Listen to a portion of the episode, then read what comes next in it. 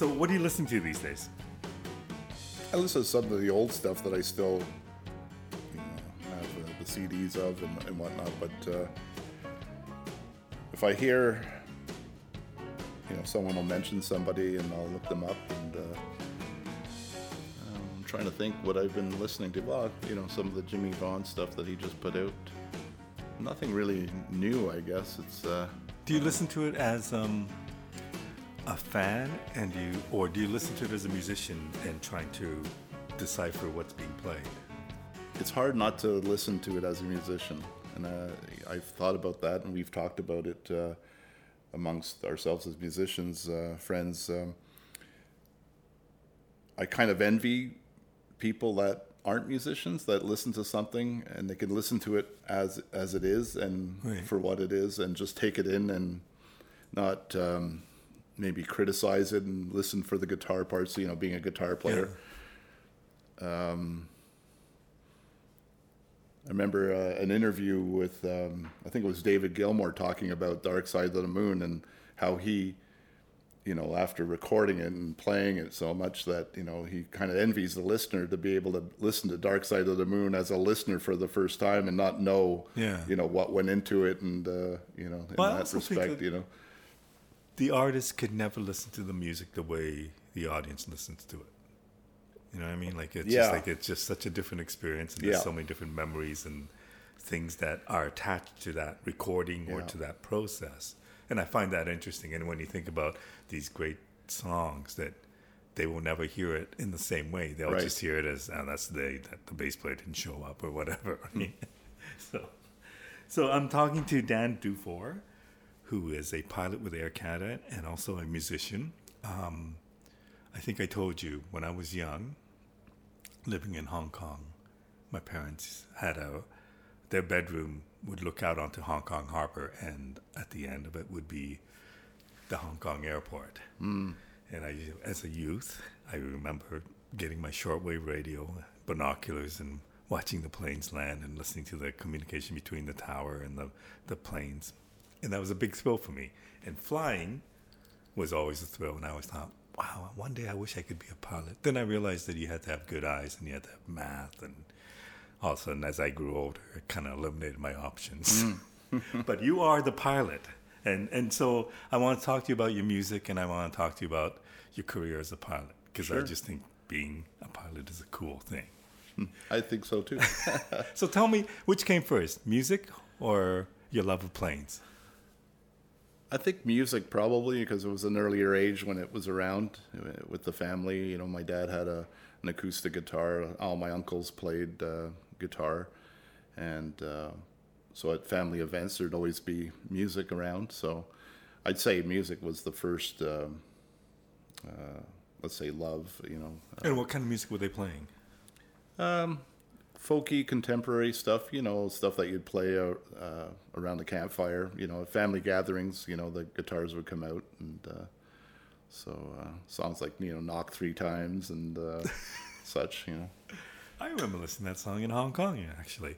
Um, do you do you remember the, the first song that just connected with you, hmm good question or was it because it was always there? I'm not sure if, if things connect or it just becomes a part of you. yeah for the guitar i guess it would be musically uh, like rock and roll early rock and roll you know records that were around that uh, you know my aunts and uncles would have and um at an early age uh, i really loved buddy holly Right. I loved his, uh, you know, the rock, that early rock and roll sound and the guitar. And then that branched out to the Beatles, of course, and uh, listening to records and trying to pick up what they're playing. You know, what this would be later on. You know, maybe when I was, you know, ten to twelve years old. That's when you picked up the guitar. Yeah, ten years old, basically, when I started to play around with it. And did you fall in love with it immediately? Yeah, it was kind of a, it was like a passion. It was uh, I had the guitar in my hand for uh, you know hours a day, uh, when I could, you know, a cheap acoustic guitar. Yeah. But uh, listening to records and trying to, you know, emulate what they were playing. Well, I mean, I think most musicians start, fall in love with the instrument, spend hours and hours, and they don't think about it being practice or whatever. It's just a passion. Yeah, for sure. Or or athletes and being Wayne Gretzky and skating for hours and hours and playing hockey. So Yeah, the time just uh, you know you don't think of the time. It just passes, and how how did the flight, that love of flying, come about? Uh, that was uh, probably around this around ten to twelve years old. Uh, um, I can't think of the instance that where it occurred to me, but um, my dad had a, a friend that was a pilot, an airline pilot, and uh, they took me out to look at little airplanes at a local flying club, and uh, I think that kind of instilled uh, an interest there, a spark. And then my dad took me up later on on a familiar, uh, familiarization flight uh, just to go up in a little airplane for, you know, half an hour. Was your dad into flying? He was not a pilot. No, he worked for Greyhound uh, Bus Lines uh, out of Montreal, and uh, but he had friends in the industry, and uh, maybe there's a background there in, in his own mind, a, a love of flying. Yeah. You know, uh, much you know the same way you were saying. You know, be nice. You know, as a kid, you think about these things. You know, I a lot of children uh, growing up want to be pilots or you know astronauts or For sure. or firemen, you know, but uh, you know, some become those. But uh, you know, it's um, yeah. My dad probably had a, a love of it for sure. Interesting how you your dad was in the transportation field and and you are too. Yeah, exactly. Yeah. Later on, when I flew the Airbus, he said, "Oh, you drive a bus now too." Did you? I mean, how realistic was it when you when you realized that you have this love of flying? Like, how did you pursue that? Like, did you think I want to be a pilot one day? yeah, yeah. So that came along, and then um, uh, when I was 13, I joined Air Cadets, and uh, great program. Um, and through that, I was able to get my private pilot license and my glider pilot license uh, later on in the And so how- years. It's a it's a matter of putting in the hours, right? Yeah, Do you remember like what was required? How much? How many hours you had to get to get to the license point? yeah, like a private pilot license. Um, I'm not uh, completely sure, but it's around 35, 40 hours, something like that. Okay. and then um, you know not very many hours really when you think about it but uh, and then after that you have to try and accumulate your hours which you keep in a logbook and that's basically how you show your experience uh, level when you go later on if you want to pursue it as a career you know to uh, But it's not a cheap hobby, right? Like, I mean, No. to even 30, 35 hours or whatever, that's quite a bit of money that one has to pay yeah out. back then it was you know seven, 70 hours 70 dollars an hour okay. i'm sure it's a lot more now Yeah, I'm sure. yeah it's tied to the price of fuel and everything but But at what point did you think you're doing this to become a pilot as opposed to I like flying and, or was it always I want to be a pilot?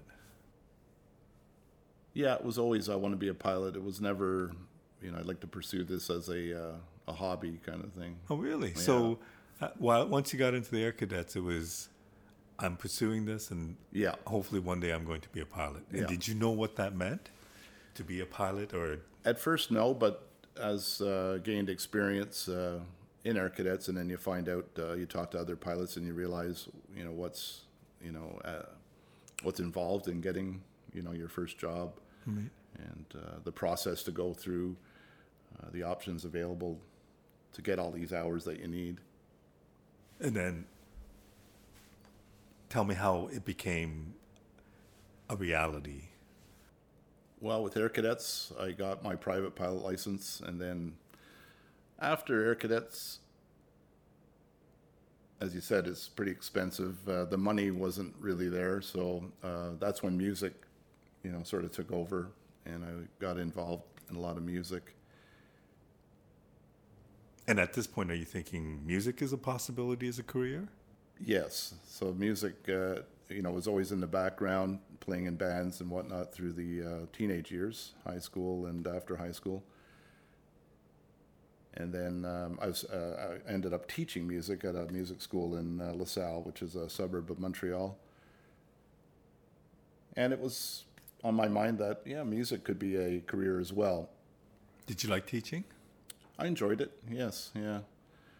I mean, you must have been pretty decent in order to teach. Yeah, it was basic music theory, so um, I taught that, and then students would bring in songs they want to learn, you know, songs of the day, you know, either Led Zeppelin, Van Halen, and I'd ha- I'd teach them in tab form how to play it on guitar.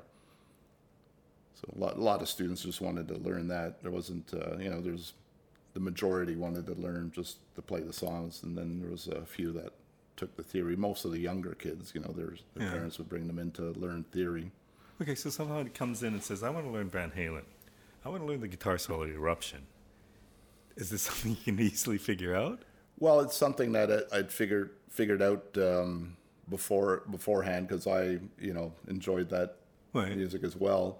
and then if it was something new, you know, I, I'd say, okay, leave it with me, and I'll I'll get it to you. Like I wouldn't be able to do it just sitting right there. You know, maybe if uh, But is that something something? as uh, let's say uh, difficult as eruption or something like that. But you know, easier songs, I could probably you know just uh, tab it out right then and there.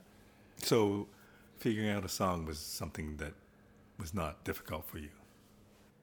At first, it was, and it's just something you do more and more, and you get a, a knack for it. I guess it Right. becomes easier. As a non-musician, it's a concept that I can't. Yeah. it's, it's hard to imagine how somebody can do it really easily.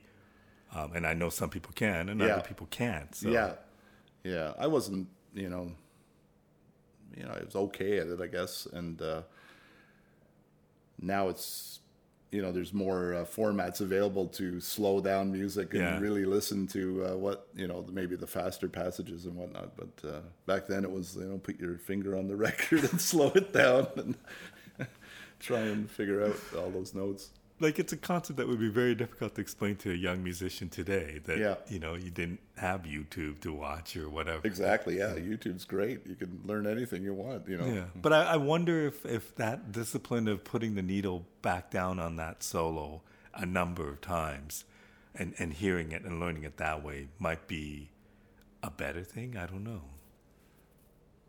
Do you know what I mean? Like to just have that Yeah. discipline of learning it that way, as opposed to just watching a screen and copying it. Yeah, yeah. Maybe more time put into it, so it means more. Yeah. Um, Or like that's what we like to believe, but maybe YouTube is a better thing.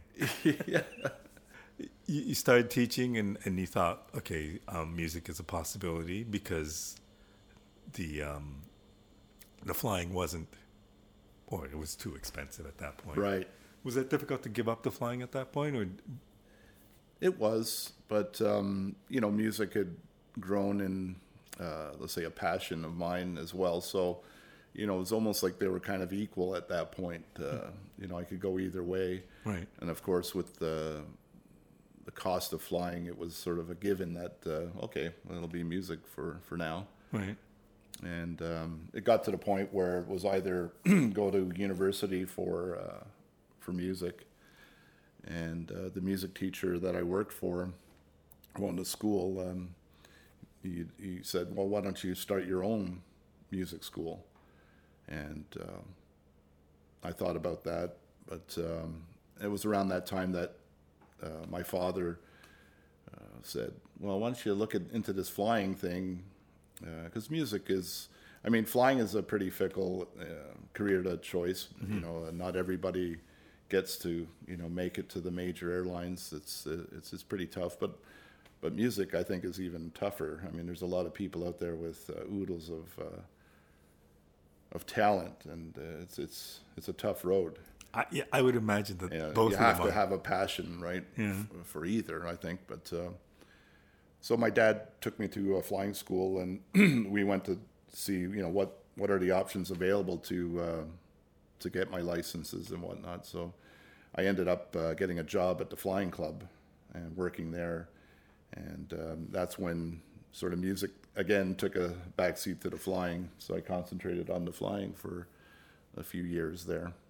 and that was the way to getting a job as a pilot. Yeah, I couldn't join the uh, the military uh, because I wore glasses, and they were looking for 20/20 uncorrected vision, Oh, I didn't know that. and okay. uh, and I, did, so, I, but I didn't have a college degree, uh, university uh, college diploma or university degree, so my uh, options were kind of limited. Right. But did you would you have gone to the military if you had that option? Yes, it would have it crossed my mind. Yeah, if I had uh, you know the vision and uh, yeah, definitely with the air cadet background, I would have just continued and joined and and gone to fly in the military. Can I assume that flying for the military would have been the, the ultimate in training? Like that would be the best way of learning? Yeah, I guess it could be argued whether it's the best way, but definitely a good way because um, you, you you get employed by the military and they train you, and you end up uh, you know flying some pretty neat Yeah. aircraft, and you get you gain that experience, and when you come out, you have that experience to show Right. and get a job. You know, and some people stay in the military their whole career, and uh, but um, a lot of pilots come out and then they, they get a job with an airline. Yeah. Yeah, I mean, I would think it's a great training ground. sure. Yeah, So you didn't do that option. You did the flying school. yeah. And how did that lead to a commercial airliner? Well, uh, I instructed. I ended up instructing at the flying school eventually and building up hours. And uh, and how it works once you, you get your commercial license, which allows you to actually work as a pilot, and then um, you get uh, the highest level is the airline transport pilot license, which is uh, uh, I forget how many hours you need uh, for that. So it's like fifteen hundred hours or something like that. Wow. I can't remember, but. Um, once you get that, um, you're kind of employable. You're employable before that, but uh, that's the uh, your ultimate goal is to get that license. So when I hear fifteen hundred dollars, it seems like a lot to me. Yeah. And I presume that you're not really putting in five or ten hours at a time. You're probably putting in an hour at a time. Is that correct? Yeah, and it depends on the job you get. Um, like instructing would be like an hour, usually an hour uh, at a time with a student. You go up for an hour or two. Um, so, and you need to have a few students a day, hopefully, and maybe fly four to five hours a day. Interesting how how teaching played a big part in both of your Yeah, it is. options. Yeah, exactly. And is, was teaching ever? In the, like, did you ever think about teaching as a possibility in either case? I know it's not, not as a continuing career. Right. No, no. Uh, the ultimate was to, um, you know, well, eventually became to, to fly as a career, and uh, I've done some teaching in in airline uh, world, uh, um, but um, no, the it was always the goal was to get a job with uh, the major airlines. So when you did the flying school, at this point, are you thinking, I'm one step closer to becoming a commercial pilot, getting my hours, and this Yes. is the route to go?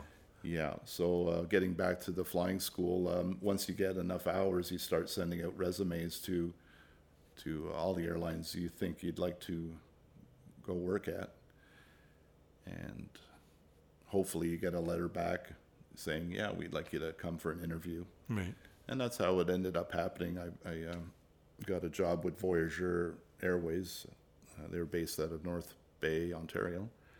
So I went up there and had an interview, and uh, I got a job there, flying uh, 10 passenger aircraft. From North Bay going to which north or which direction? Yeah, they flew all, all over uh, uh, Ontario, southern, northern, northwestern Ontario.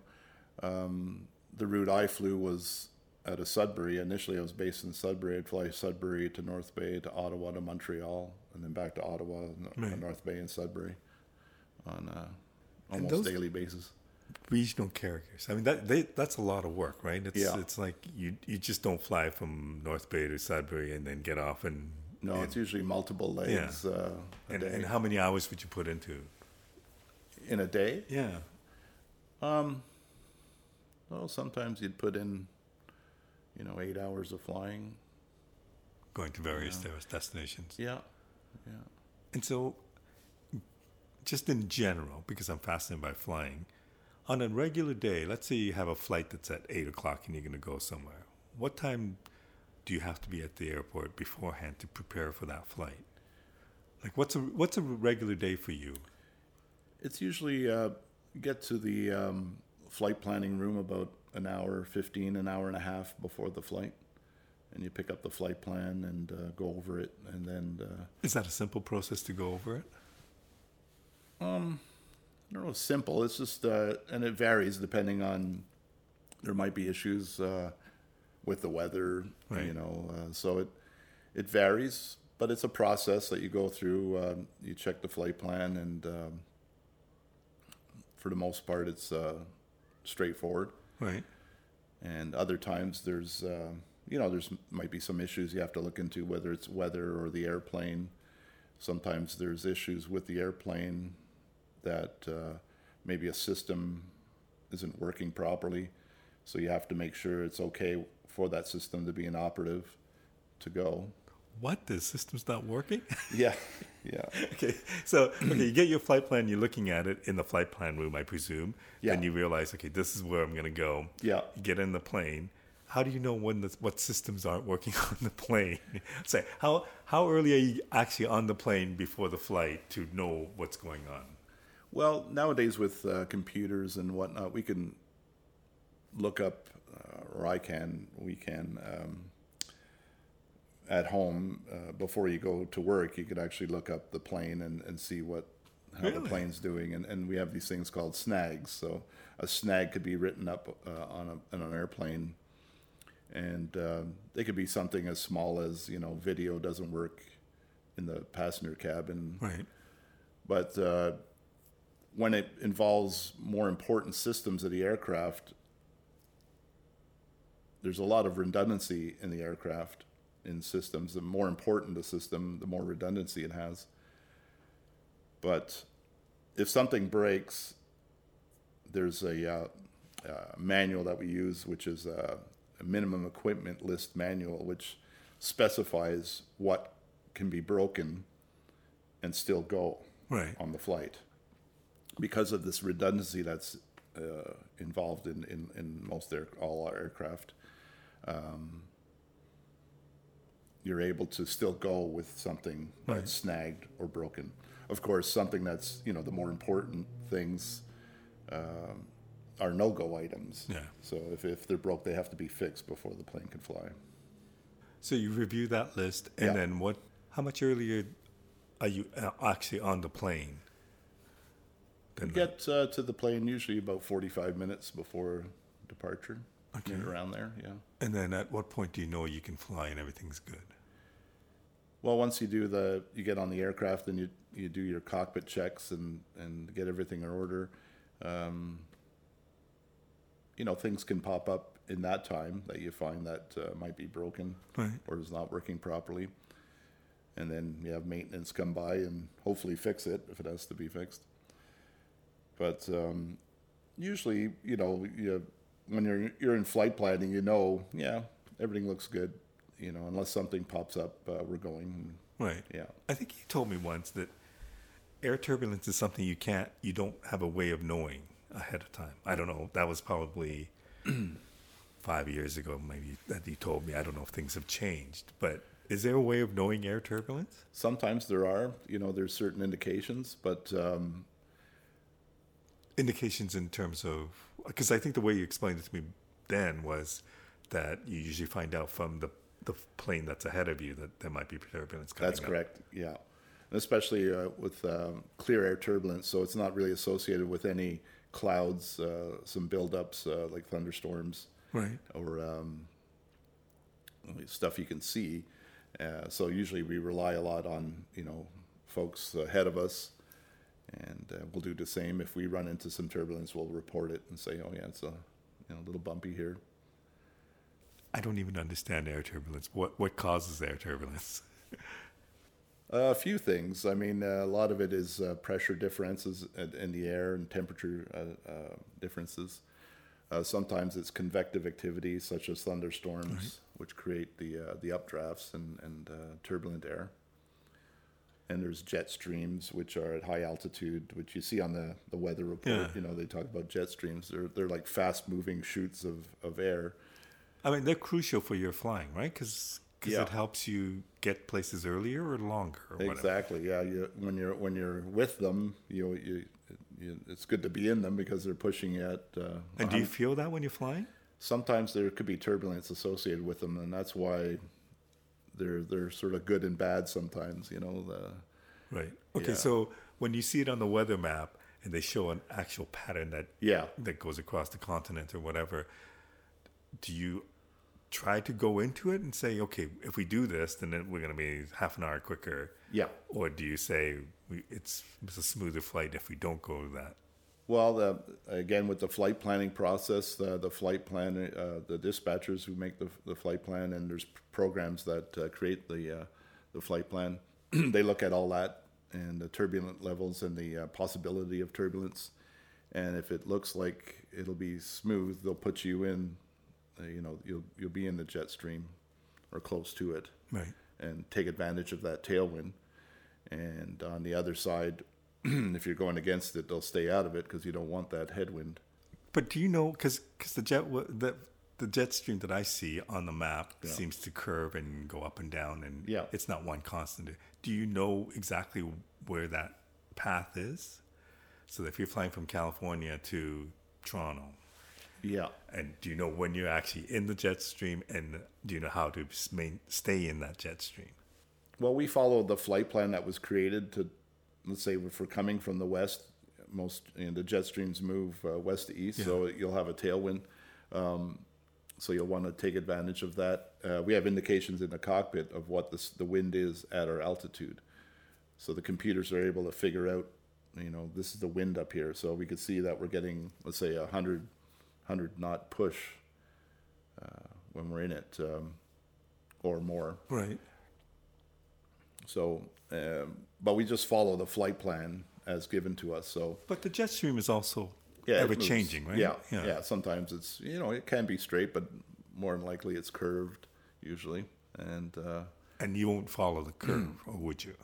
not necessarily. Sometimes it works out that uh, yeah, you know you could follow it and it goes to where you want to go, but ultimately you want to go from A to B in a, in the you know. Right. the- But when you get off the jet, spl- jet stream or when you get onto it, can you tell Yeah, that, that's where the turbulence usually is, is it, as you're going through the into the core of it or out of it uh, at, with that wind speed change. Uh, sometimes there's turbulence uh, associated with that. okay, so the other thing that I've experienced is hitting an air pocket and having the plane just Drop. drop, Yeah. and it just seemed, I don't know exactly how many feet it dropped, but Yeah, your stomach is with it, it. Yeah. What causes that? Well, again, it's uh, temperature changes in the air and pressure, and um, And you have no idea. Um, a lot of times, no. Uh, um, but like we get reports from other aircraft again, you know, ahead of us. Uh, sometimes it's just clear air, so you, like I said, you can't see it. Um, sometimes it's associated with mountains, like coming over the mountains, you Right, get mountain wave, which uh, will give you some of those kind of drops. And um, I mean, a lot of times you feel like, oh, we just dropped. You know, I'll hear someone say, "Oh, we must have dropped like uh, 500 feet," and it's like, well, no, we only maybe dropped, uh, you know, 50 feet or Right. you know, very, very. It's like a roller coaster, right? Yeah, it's a weird feeling though. It is, yeah. And, Yeah. and when that happens to you as a pilot, I don't know if it happens on a regular basis, but you just go, oh, hum. Yeah, yeah. It's it's just um, it's like going down a bumpy road. Sometimes it's Right. just there, and uh, it's an annoyance. Do you remember More, the first time you hit anything, one? usually. Yeah. Sorry. Do you remember the first time you hit one? Yeah, in smaller planes, of course, uh, you get it all the time, and especially close to the ground, we get mechanical turbulence, so wind that's um, coming across buildings or trees, and as you're coming in, you, you'll get jostled around by that. So, Yeah. oh yeah, the smaller planes, they, you know, they're of course they're lighter, so they'll be affected even more. Well, I guess so. that's where you get your training from, and by the time you get to the big planes, Yeah. you're used to this, Yeah, right? exactly. So I'm going to keep asking you these flying things because they Sure. fascinate me. Okay, but now you're you've gone to Voyageur. You're now doing a- a run of four cities in a day, whatever. Yeah. Um, is that what you thought it would be to be a pilot? Yeah, the beginning of it, you know, on that scale, and um, of course, still hoping to get a the bigger jobs. You know, ultimately, it was always to get a job at a major airline such as Air Canada. Right. That was always the uh, the goal. And is it is it? Um, I presume there must be a hierarchy, but like, do you get treated differently as a Voyageur pilot versus an Air Canada pilot?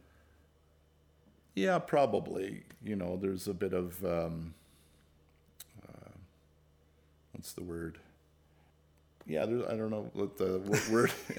it escapes me now, Okay. but it, without sounding, uh, you know, you know, pompous or anything. But uh, Although, yeah, like, but everybody it's- at Air Canada probably started off at Oh yes, level, yeah, right? and we all So- understand that. Yeah, yeah. But um, I'm sure you know, like when I was flying the you know the small planes, you know, I'd see an Air Canada pilot or you know, or Canadian at the time or Wardair, be like, wow, you know, that's uh, that's where I want to be, you know, in that respect. Right. So when you were at Ver- Voyageur, what did you think? What did you love about the job? And what did you not like about the job? Well, I liked it because it was the next step, and there was progress. You know, building up time and flying a, a slightly bigger aircraft, and you know, on my way kind of thing. Right. You know, and uh, and that's usually the for flying anyways, and it's probably the same in a lot of different career paths. You get that first step in, you get that first job. That's a real job. And then after that, it just the doors open up, kind of thing. Right. I'm But- sure it's like that for a lot of. Uh, I wonder though. I mean, you know how you, you know you dream about this thing, and then you get there and you think, "Oh, this is it," and I have to do this every day. Like, did you ever get to that point where? maybe a little, but for the most part, back then it was like, wow, I'm flying, and you know, the the passion was still there, and you know, and it still is today, in a lot of ways. Yeah. Yeah. Well, I mean, when we when we talked about the likelihood of becoming a captain for a big airliner um, versus trying to make it in music, I presume the odds are difficult on both sides. Yes. You know, like Yeah. being to reach the level that you've Yeah. reached. There's a lot of parallels there, I think, too. Yeah. yeah, for sure. I'm trying to think of a joke, but I can't. but I, you know, you choose two fields that are not easy either way, Hmm. right? And um, and thank God you made it in one of them. Thank God, that's what I say. Yeah. So where's music at this point where you're playing with Voyageur? Uh, pretty, you know, took a back seat for uh, a few years there, Right. and And did that is that something you missed, or did you just not think about it because you were busy becoming a pilot? Yeah, I, I didn't really miss it because I was so involved in the flying at that point. And I wasn't at Voyageur very long, and then I, I got a job out east flying um, Dash 8s for a company called Air Atlantic. And this is like 1989. And again, the music was, you know, in the back, you know, uh, didn't play much, definitely not playing with a band or anything like that. And you wouldn't even pick up the guitar. Yeah, very rarely. Yeah, yeah. In those, uh, I'd say a couple of years there. Yeah. So how did you get back into music? Well, when I got to Halifax, uh, I'd never been there and realized it had uh, quite a good uh, music scene. And um, I'd always loved blues uh, growing up, and uh, of course, uh, really for me, uh, blues wise, guitar wise, was Steve Ray Vaughan when he came along, and then that sort of opened up, you know, who he was emulating or you know who his heroes were. And you know, before that, I'd, I'd known who Muddy Waters was or Howlin' Wolf, but uh, not, you know, sort of deep into the Right. blueses. But uh, when I got to Halifax, uh, there was a great blues scene, and I met some people like Barry Cook, Joe Murphy, uh, Shirley Jackson, and uh, started ended up playing some music with little Barry and uh, Shirley, and um, sitting in with uh, people and seeing some great acts come through town. Uh, there used to be a club uh, called the Flamingo, and they'd get acts, you know, big touring blues acts come into town. So I got to see a, a number of folks there, Right. and Gatemouth Brown, uh, a lot of uh, acts from Boston, the Boston area. Yeah. And then did you think that because you started playing a lot then, right? Yeah, because then I started having time on my hands and um, able to get back into the music. And eventually, Barry asked me to, to play with him and start a band, so we we, we uh, played together, and then uh, also with Shirley Jackson as well. So started doing you know some gigs and bars and, and festivals in the summertime. So when you have time, going back to the flying, what kind of time does one have as a pilot? Like how does the schedule work? Um, it varies, I guess, with the airline, but uh, right now it's you bid on your flying every month, uh, and by bidding I mean it's uh, it's actually points that you put in, and you request days off or any type of flying that you'd like to do, Right. and it's all based on seniority, and it's a computer a computer uh, program system that does it. So it usually works out to about, and it varies on on on the pilot, uh, the person, what they want to do. You know, if they want uh, just to work one day and come home at night, or do they like to go away and uh, stay somewhere and come back? And that's what I like. I prefer to do. So uh, usually it's I'm gone for two, three, four days, and then I'll come home and I'll be off for two, three, four days. Like, is there an expectation of how many days you should be working as a pilot? Yeah, it's more uh, hours. Um, right Okay. now, um, it varies, but it could be anywhere from, you know, 70 hours to 85 hours of flying time a month, Okay. Depending you- on if it's a busy season. Like the summertime, it goes up. Uh, they need better utilization and more, more flying. But because you're doing the bidding, do they say, "Hey, wait a sec, Dan, you need to put in some more flights"? Or I mean, does that does it? No, they they they they say this is what we're going to build your schedule at. Uh, you know, this particular month it's a window between let's say seventy five and eighty one hours, and you'll you'll get a you'll get a schedule with that. So you automatically think, okay, so if I'm going to San Francisco, it's five or six hours, five hours. Yeah, And then yeah. you think, okay, to go there once, come back, that's 10 hours, do that Yeah. seven times or whatever. That's right. Yeah, And how do you choose? How do you choose where you want to go? You personally. well, places I like to go, and if if I'm uh, senior enough to hold that uh, position uh, or that flight, Right. you know, um, over the years, I've uh, when I flew an airplane that flew to Chicago, I'd like to go to Chicago and Gee, so I'd have an overnight and, and see some Chicago acts, you know, Right. or, or San Francisco for that matter, or uh, or L.A. Yeah. You know, so there was a, an ulterior motive at, in my bidding sometimes. And I wonder if there are in many pilots, you know, that they have other interests that they, Yes, yeah. you know, Yeah, like I flew with one guy. He liked going to London because his uh, ancestry is from the UK, and he was going to find records and trying to look at his family tree. So he'd go there and he'd go into the archives and look up stuff that's not on the internet, uh, and uh, try and find. Uh, like he's going way back. Yeah, yeah. yeah.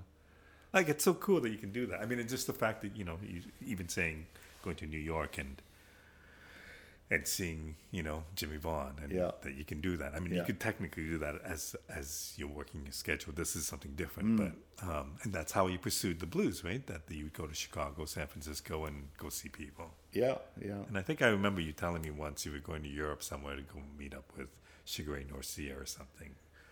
So it's a, it's a pretty good life. Yeah, it is.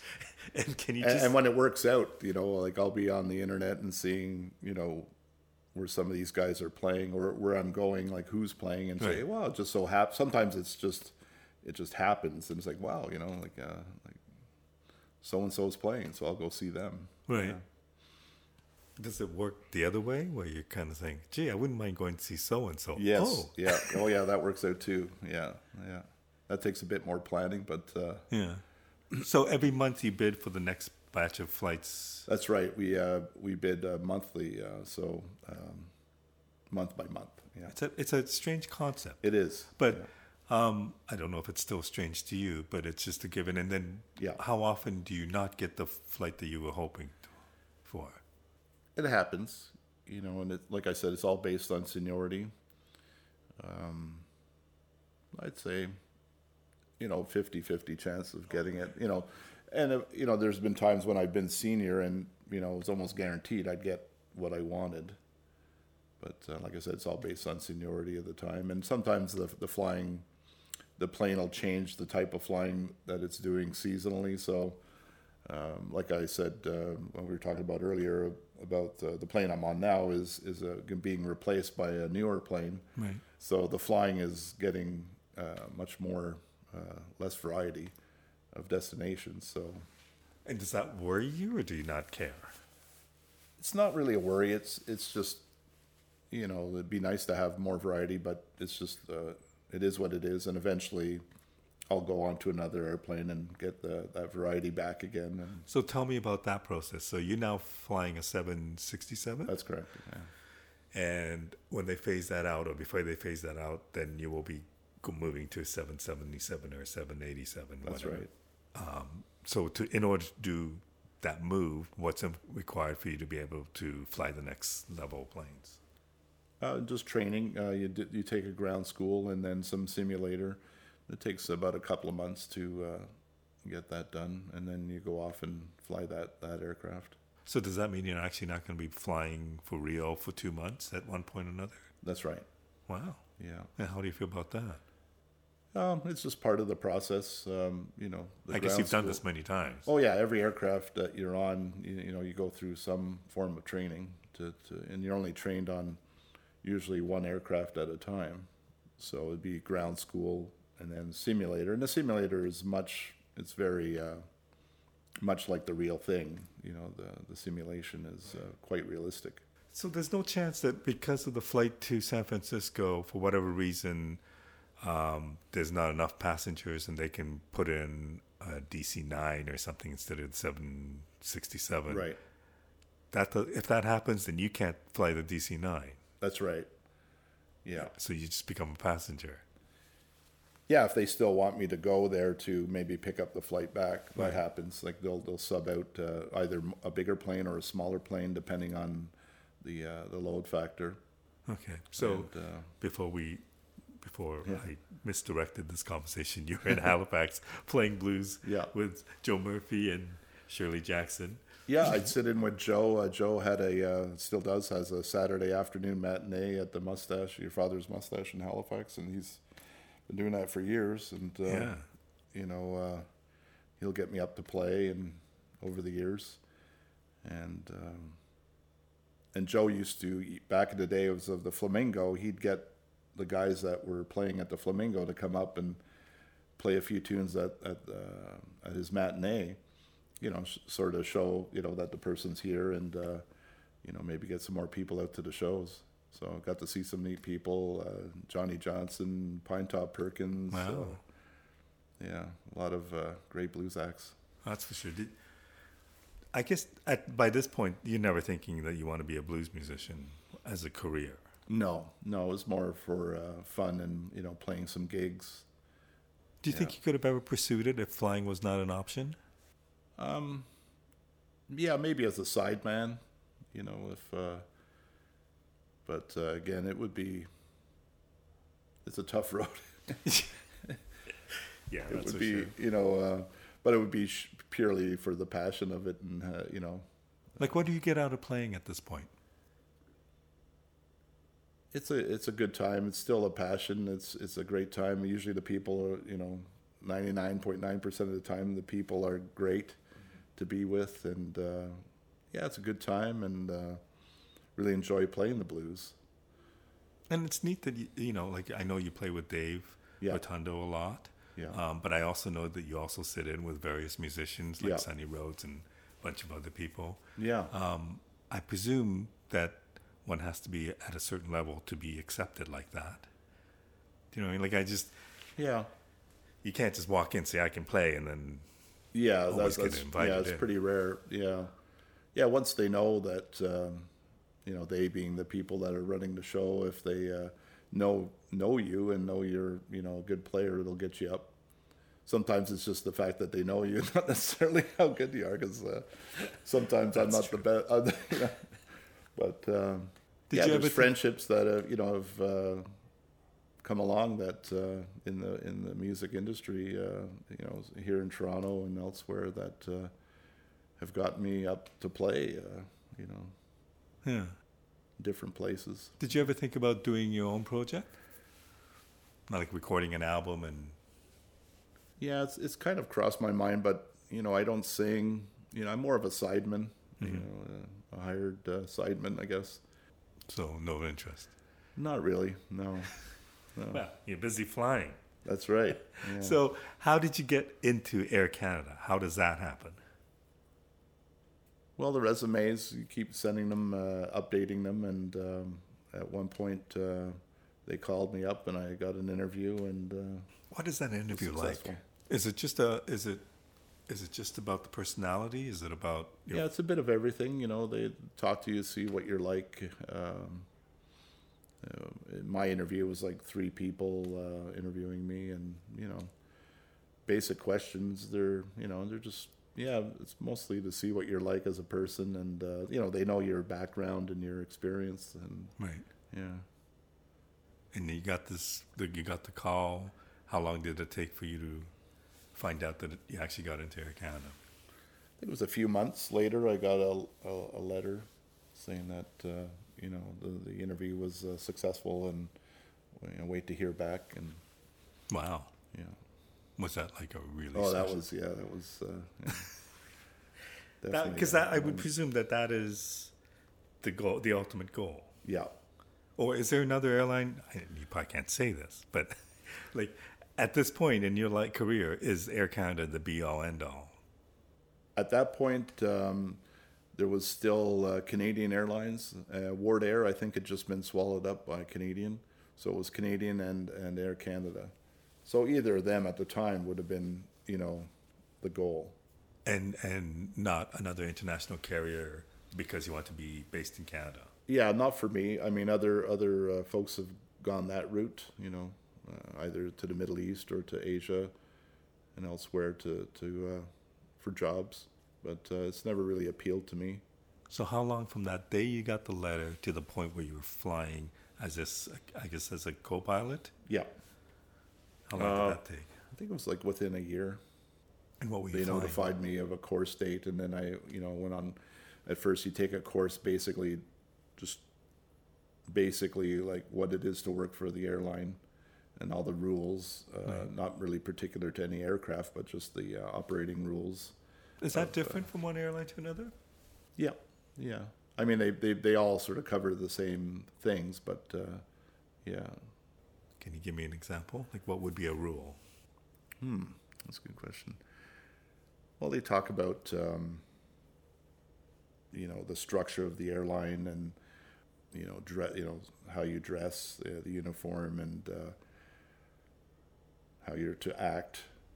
How you dress outside of flying? Like if you fly to San Francisco and you're staying over for two days and then you fly back, the two days you're there, is there a dress code? Is No, no, no. But uh, just you know the uniform and uh, um, and then they get into the the rules of uh, basic rules of regulations of uh, the air, air air regulations Right. and whatnot, and uh, so it's a there's an operating manual for that, and then there's the manual of whatever aircraft you go on, which deals with the aircraft specifically. you Right. know. So do you remember that first flight as an Air Canada co-pilot? Yeah, yeah. Where was it Yeah. to? From where to where? I think it was uh, Toronto to Halifax. So you brought your guitar along.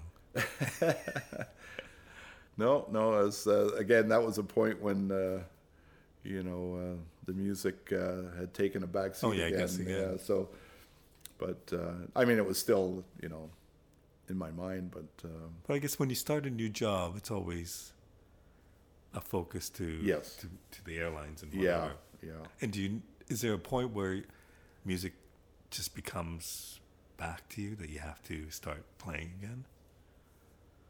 Or did you just say, oh, like, okay, I got a little more free time? Yeah, more usually it's uh, something like that. Uh, um, I mean, it's always there. Like, let's say in my uh, grown-up years, uh, you know, the times that it was, you know, taking a back seat, it was always there, and that you know, it, I get back to it someday. right. But uh, and then there'd be, you know, it's mostly free time, and you know, a little bit more time to concentrate and on some music, and um, So if you if you don't play music for a year or two, is it easy for you to get back into picking up that guitar and getting back to where you think you should be? Yeah, I mean, I don't think I'd ever not played for a year or two as far as like having the guitar at home and you know there'd be times that I'd, I'd pick it up you know and still play but just just at home and not being out playing gigs or anything Right. like that but it's different, right? If you're it not is playing. yeah yeah but uh, you know you keep up your chops and And your calluses? Yeah, and you got to build. Yeah, the calluses. Yeah, have to. Yeah, come back if they're if it's been a while. The the, uh, the fingers got to build up again. Yeah, yeah. So how long were you, have you been at Air Canada? How long were you a co-pilot before becoming a pilot? Uh, captain. Uh, I say captain. Yeah, sorry. it was. Um, I became captain about six years ago. Okay. I remember So, talking to you right before it. Yeah, so uh, yeah, around six years ago. I forget the exact year. Was it? Might have been seven or eight now. It was like 2010 or 11. And I presume that is the pinnacle. Now we have reached the top. Yeah, well, you're captain of a smaller. You know, the you know you go down and become a captain of a smaller plane, and then Right. work your way up again as captain on the larger aircraft. Yeah, so. Okay, so is there a difference? But between, but to be a captain, yeah, it's it's it's a it's a big step. so what plane did you start with? I became I did my captain left seat on the uh, the, the Airbus 320, Okay. and uh, we flew the, or we fly the 319, the 320, and 321, um, as as it's considered basically uh, a common aircraft because the cockpits are Right. so uh, similar. So you can you're actually could fly any of those three airplanes on the same endorsement. So is there attitude from the 787 pilots to the 320 pilots? A little bit, yeah. There's a there's a Boeing Airbus. Uh, Oh, of really? A bit of a rivalry there, yeah, yeah, But you've flown both. yeah. Is there a big difference in, in the way? yeah, they're different uh, ways of uh, flying. Um, yeah, uh, Airbus is, uh, has their way, and Boeing has their way. I mean, the most obvious is um, Airbus has a side stick, and Boeing has the traditional yoke. Oh, really? You know, uh, the standard uh, between your legs yoke there. Yeah, yeah. Wow. So, um, yeah, there's a bit of, uh, you know, some people are real Airbus types and some are real Boeing types, and there's a bit of a rivalry there. But if you wanted to climb the ladder, then you, you have to go with the Boeing, right? yeah, we have uh, the A330, which is a wide body Airbus, and but beyond that, it, you have to, you know, at Air Canada, anyways, Right. at this present time, uh, there's the 787 and the 777, which are both Boeing. So if you want to progress to those, you know, you're going to have to uh, fly a Boeing. And I mean, it, you know, at, at the end of the day, it's, uh, you know, it's not to the point where you, you wouldn't go there. You know, like there's not too many No. people would say, "Oh, I'm not going to go because it's a Boeing." You know, it's it's just uh, if that's the next step, uh, most people will go on to the Boeing. Uh, that's a natural uh, career progression. Is your passion for flying still the same as it used to be? I mean, you've been doing this for a number of years. It's what you do for a living. It not as much, but I mean, uh, uh, it's there. Like it's definitely still a passion, and you know, I don't know if I could ever go back to that passion of of you know when I was a kid. Right. You know, you know, but it definitely is a passion, and And and, and, sometimes I have to remind myself, uh, you know, you know what a great great job I have. You know, and a lot of it's you know just getting involved with you know maybe the, some of the political stuff. In, Yeah, yeah, the, You know, in the industry, and and and sometimes I just got to put that aside and say, listen, it's still you know this is a great job, and you And know, what's uh, your favorite uh, part of your job? Like, I, I presume it's flying, but is there a point like is taking off or landing or being up there? I, it's it's the whole it's the whole package. Yeah, yeah. Sometimes you just sit there and say, "Wow, this is this is awesome." It is I'm so lucky to be doing this. You know, I count myself very lucky. Yeah. Yeah. And you, when you think that at the age of 12 or whatever, you thought, this is what I want to do.